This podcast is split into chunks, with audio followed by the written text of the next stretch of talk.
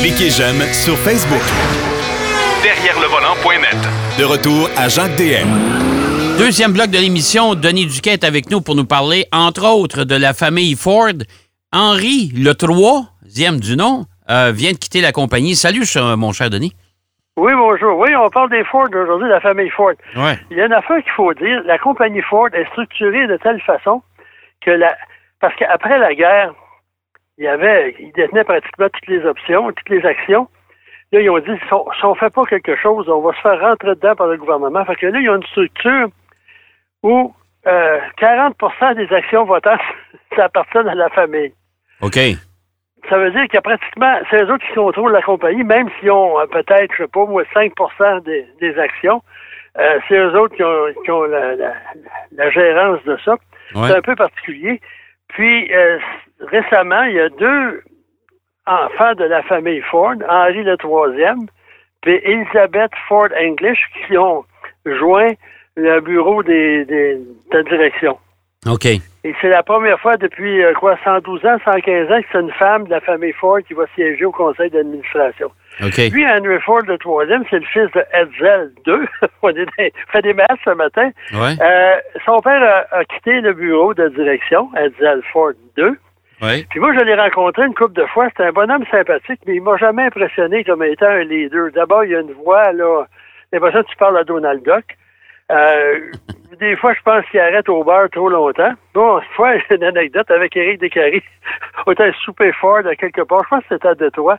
Puis là, c'est Edsel qui parle. Puis après cinq minutes, on se regarde, on sort d'ici. On est parti pour être allé euh, sur la rue, il y avait Tower Records.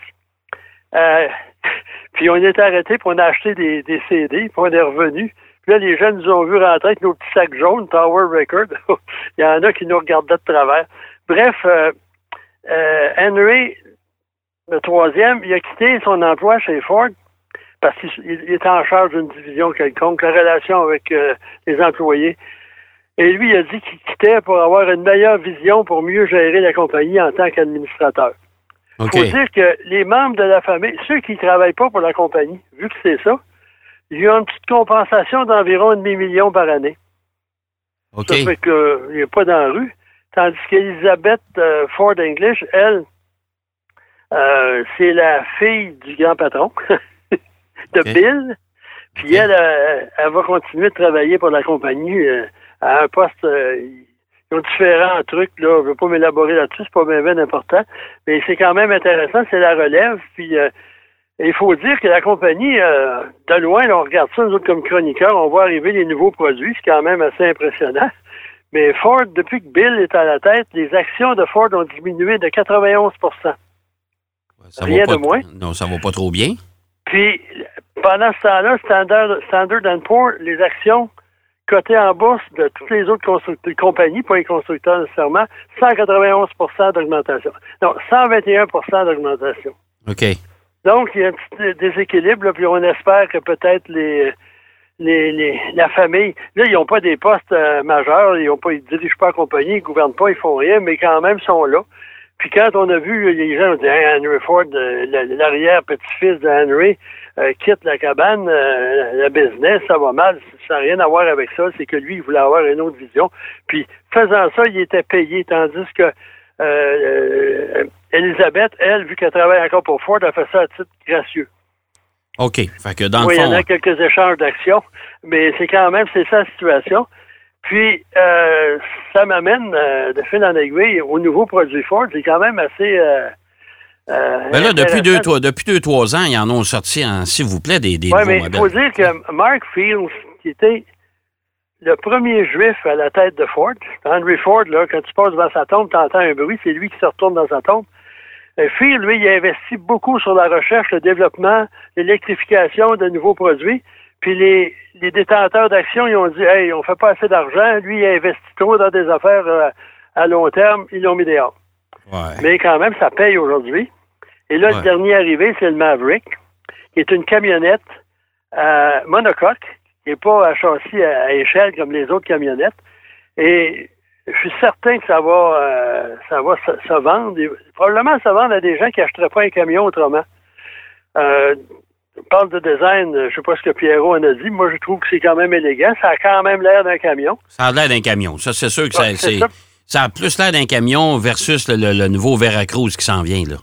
Un Veracruz. Puis en plus, les gens associés euh, Hyundai, camion, c'est peut-être pas automatique, mais quand tu dis Ford, ça se peut que tu penses camion. Ouais. Puis ils ont une longue expérience là-dedans. Même le, Ranger, que moi j'ai plusieurs réticences quant à ce camion-là, surtout au niveau de, l'habitacle, qui est d'une pauvreté de, qualité. Euh, ils réussissent à en vendre quand même passablement. Puis le Maverick, ils vont s'intéresser, ils vont euh, cibler une autre clientèle. Puis aussi, il y a un autre plus, il est hybride. Oui. Oui, ça c'est une bonne un moteur 4 cylindres de cycle Atkinson, 2,5 litres, 191 chevaux et ça lui permet de remorquer euh, 2000 livres. Oui, c'est quand même pas mal. Et, là. et quand même, mais par contre, là, il y a des gens, eux autres hybrides, là, faut pas oublier qu'aux États-Unis, il y a encore des rednecks. Euh, il, il, offre un modèle avec un moteur EcoBoost de 2 litres, 250 chevaux, 277 livres-pieds de couple, une boîte, le premier, le, moteur 2.5 euh, litres, c'est une transmission CVT, mais pour remorquer plus de 4000 livres, là, on a une boîte automatique à 8 rapports, puis la traction intégrale. Tandis que l'autre hybride, c'est une traction avant. Donc, c'est quand même intéressant de voir le, produit, il était légal. Moi, j'ai bien aimé l'habitacle, même si je ne l'ai vu qu'en photo. Et côté marketing, là, euh, c'est quand même quelque chose. Et là, les grands génies de Ford, en fait, de marketing, ils ont inventé ce qu'on appelle le flex bed. Le flex bed. Oui. Je me demandais si c'est pas quelque chose qui se repliait ou qui se déployait, etc. C'est juste un nom qu'ils vont donner à la boîte de chargement avec des, des aménagements euh, euh, variables. Là. Puis ont dit ça, ça donne une grande flexibilité, mais ils n'ont rien inventé. C'est juste un nouveau nom à un produit qui existe. Et on est très fiers chez Ford, c'est que le, le battant arrière, il peut se, se relever à, à mi-course si on veut empêcher quelque chose c'est trop long pour fermer la, le battant, mais. Mais au lieu de le laisser complètement horizontal, on peut, on peut l'incliner. incliné, donc il y a moins de chances de partir. Ouais. Puis euh, c'est quand même intéressant. Là. Euh, moi, je trouve que c'est une bonne idée, puis ça va se vendre, euh, d'après moi, puis il est élégant. Puis, ouais, puis il n'est pas trop cher. Camion. Ils n'ont pas essayé d'en faire un auto avec une boîte. Oui, c'est ça, tout à fait. Mais euh, écoute, euh, on sait que Ford, ils veulent, ils misent beaucoup sur les SUV et les camions parce que des voitures, ils, en font, en font plus. Ils, font, ils font la Mustang puis ça s'arrête là, Il y a en Europe. ça, c'est en Amérique du Nord parce qu'en Europe, ils fabriquent encore des voitures. Oui, oui, oui. Parce qu'ailleurs, on n'est pas SUV, Puis là, ça commence à, à, brasser dans les chaumières parce qu'il y en a beaucoup. tous les véhicules sur vendus sur le marché, ils ont, réussi à baisser la euh, les gaz à effet de serre, la consommation, etc., sauf les VUS. Oui. Puis là, euh, aux États-Unis, ils veulent, euh, surtout avec le président Biden, on a des nouvelles règles parce que notre ami Donald, lui, avait tout mis ça à la poubelle. Il dit, ah, ça sert à rien, c'est bah, bah, bah. Fait que, je ne sais pas ce qui va arriver, mais ça se peut qu'il soit un peu pénalisé. Puis finalement, il y a beaucoup de véhicules, on appelle ça un VUS. Tant qu'à moi, c'est un, une voiture cinq portes, là, un peu surélevée. Là. J'irai pas en forêt avec ça, là, m'attaquer à des sentiers impraticables. Il faut, faut se calmer les nerfs avec ça. Puis un, un des exemples de mauvaise euh, présentation, mais c'est très bon côté marketing, c'est la Mustang VUS. On, on classe ça comme un véhicule utilitaire sport. Il est peut-être sport, il est peut-être utilitaire, mais c'est pas un. Ben, moi, j'appelle ça un espèce de multisegment. Là, la nouvelle Mackie, c'est un multisegment. Même Toyota maintenant, là, ils appellent les choses par leur nom. Ils parlent de multisegments dans leur communiqué. Ils ont arrêté de nous faire croire que ouais, euh, tel véhicule, c'est. Non, non, parce qu'un euh, véhicule utilitaire, là, c'est vraiment là, un châssis à échelle. Euh, tu sais, c'est un camion, là. Un vrai camion. Je ne pas croire, moi, qu'un Lexus UX ou un Toyota CHR, c'est des VUS. Ben non, ben non, ben non. C'est un sous-compact au surpat, ça. Ben oui, c'est ça. Et en parlant d'électrification, de, puis de, de, véhicules hybrides, etc., oui. Dans un sens, les, les compagnies, euh, les dirigeants là, politiques, ils aiment ça parce que ça, ça paraît bien. Regarde, ils sont pour sauver la planète, réduire les, gaz à effet de serre, etc. Mais il y a un retour de, de balles parce que plus les gens vont acheter des véhicules qui consomment moins ou absolument pas en fait carburant, les taxes, il n'y en aura plus. Non, puis au Québec, je pense que c'est comme 35 ou 40 cents le, litre. En tout cas, c'est à peu près la moitié. J'ai pas eu le temps de vérifier. Non, non, mais ça se, calcule en, ça se calcule en milliards par année, ça, là. Oui, c'est ça. Puis c'est pour l'entretien des, routes. Théoriquement, je dis bien théoriquement, parce que si on roule au Québec, il y a beaucoup d'argent qui va ailleurs. Je sais pas où, mais il va pas sur nos routes. Mais il va pas sur nos routes, ça c'est sûr. Bref, là, il y a une tendance, on s'est dit, on a, mettons qu'on électrifie à 60 à 100% d'électrification, dans 10 ans, les dirigeants se disent, ben là, on va voir la fin ou on va la prendre, l'argent. Et là, c'est VMT, c'est Véhicule Mile Travel. C'est ouais. qu'on appelle ça dans, le jargon du métier. Là, euh, sur la, la, fiche au BD2, dans votre, toutes les voitures en ont une. Si vous regardez en dessous de votre tableau de bord, il y a une fiche. Là. Puis quand on va au garage, on branche l'ordinateur du garage, puis là, ça dit tout sur votre voiture. Et là, c'est une espèce de petit module que l'on branche là-dedans. Et ça, ça vous donne, ça transmet des données à un centre de recrutement de données sur le millage que vous parcourez avec votre véhicule. OK. Et plus vous roulez, plus ça vous coûte cher. Ah bon? Et là, c'est un tarif d'utilisation des routes. OK. Marc embryonnaire, il y a deux, trois États américains qui ont mis, ont mis la grosse orteil dans l'eau pour savoir comment ça marchait. Ouais. Et en plus, si vous prenez votre véhicule, mettons, pour aller travailler en heure de pointe le matin et pour revenir à la maison en, fin d'après-midi, le tarif est plus élevé. Si vous prenez une petite randonnée nocturne, vous payez pas cher. Bon, fait qu'en bon français, j'ai beau rouler avec une voiture électrique, euh, j'ai plus de taxes sur l'essence à payer, mais je vais recevoir une facture qui est sur l'utilisation des routes. Oui, monsieur.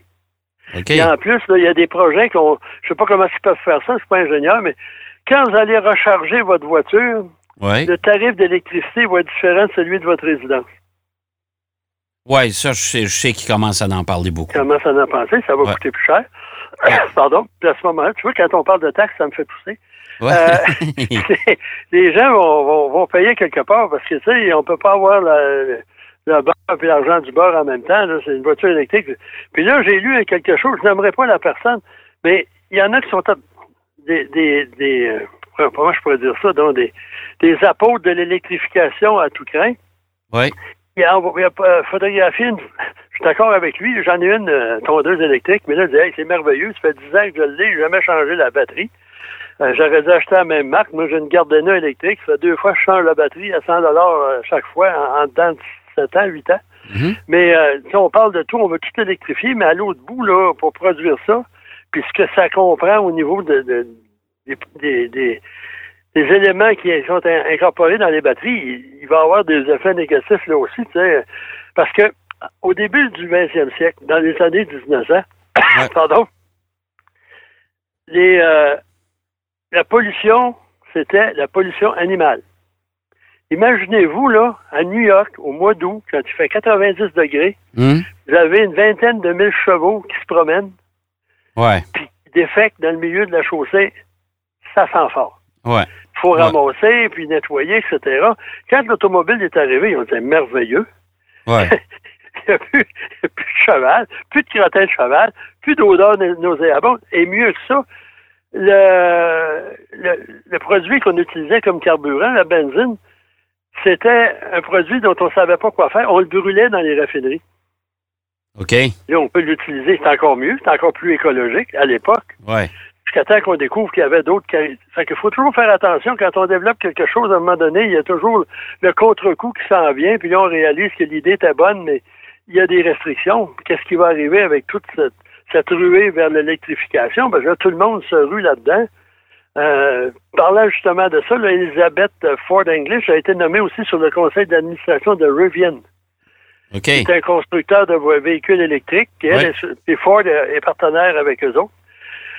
Puis, euh, j'en reviens à mes, trucs de, de, de, parcourus.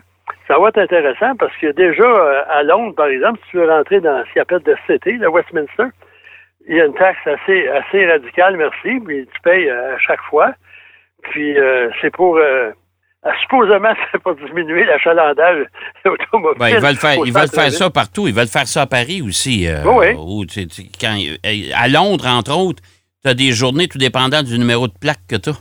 Oui, des plaques impaires, puis plaques paires. Moi, je sais, avant la pandémie, j'allais souvent à Londres, puis moi, j'ai ma cousine, son, son mari, qui est euh, il est assez bien nanti financièrement, ma cousine d'ailleurs. Puis là, il y a une Audi A8. Puis il m'a dit, tu peux la prendre. J'ai été une malheur d'aller me promener à Londres dans une auto qui m'appartient pas, qui est très chère, qui est très volumineuse. Ouais. Et je peux te dire qu'à Londres, ça conduit serré. Ils sont très bons comme chauffeurs, mais c'est inquiétant, c'est stressant quand c'est pas ton auto.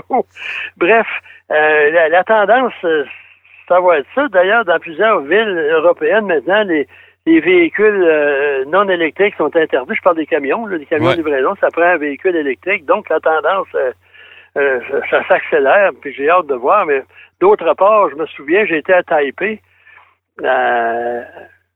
une année, là, puis il y, avait, il y a un million de scooters ouais. à moteur deux temps. Ouf. Il y a une espèce de fumée bleue au-dessus de la ville. Ben, c'est sûr. Puis là, tu dis, nous autres, on, on, on, fait le tri, le recyclage, le bac brun, le bac vert, le bac bleu, etc. Puis là, tu arrives là, puis la boucane sans limite. oh, oh, oh, oh oui.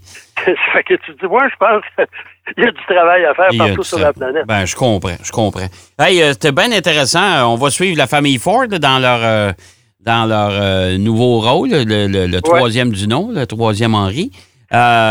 puis, bien hâte de voir ce que, ce que les gouvernements vont faire justement pour aller essayer de récupérer les milliards de dollars qu'on va perdre en taxes sur le carburant on va payer. C'est sûr qu'on va finir par payer quelque part. Ça, c'est bien évident. Merci, mon cher Denis. Bonne semaine à tout le monde. Bonne semaine. Puis on à la semaine prochaine. On s'en reparle la semaine prochaine, Denis. Merci. Euh, Denis Duquet qui nous parlait euh, de, de bah oui, de la récupération des dollars perdus par la baisse de consommation de carburant. Il va falloir trouver l'argent ailleurs. Et il nous parlait également du Ford Maverick, son opinion à lui, bien sûr.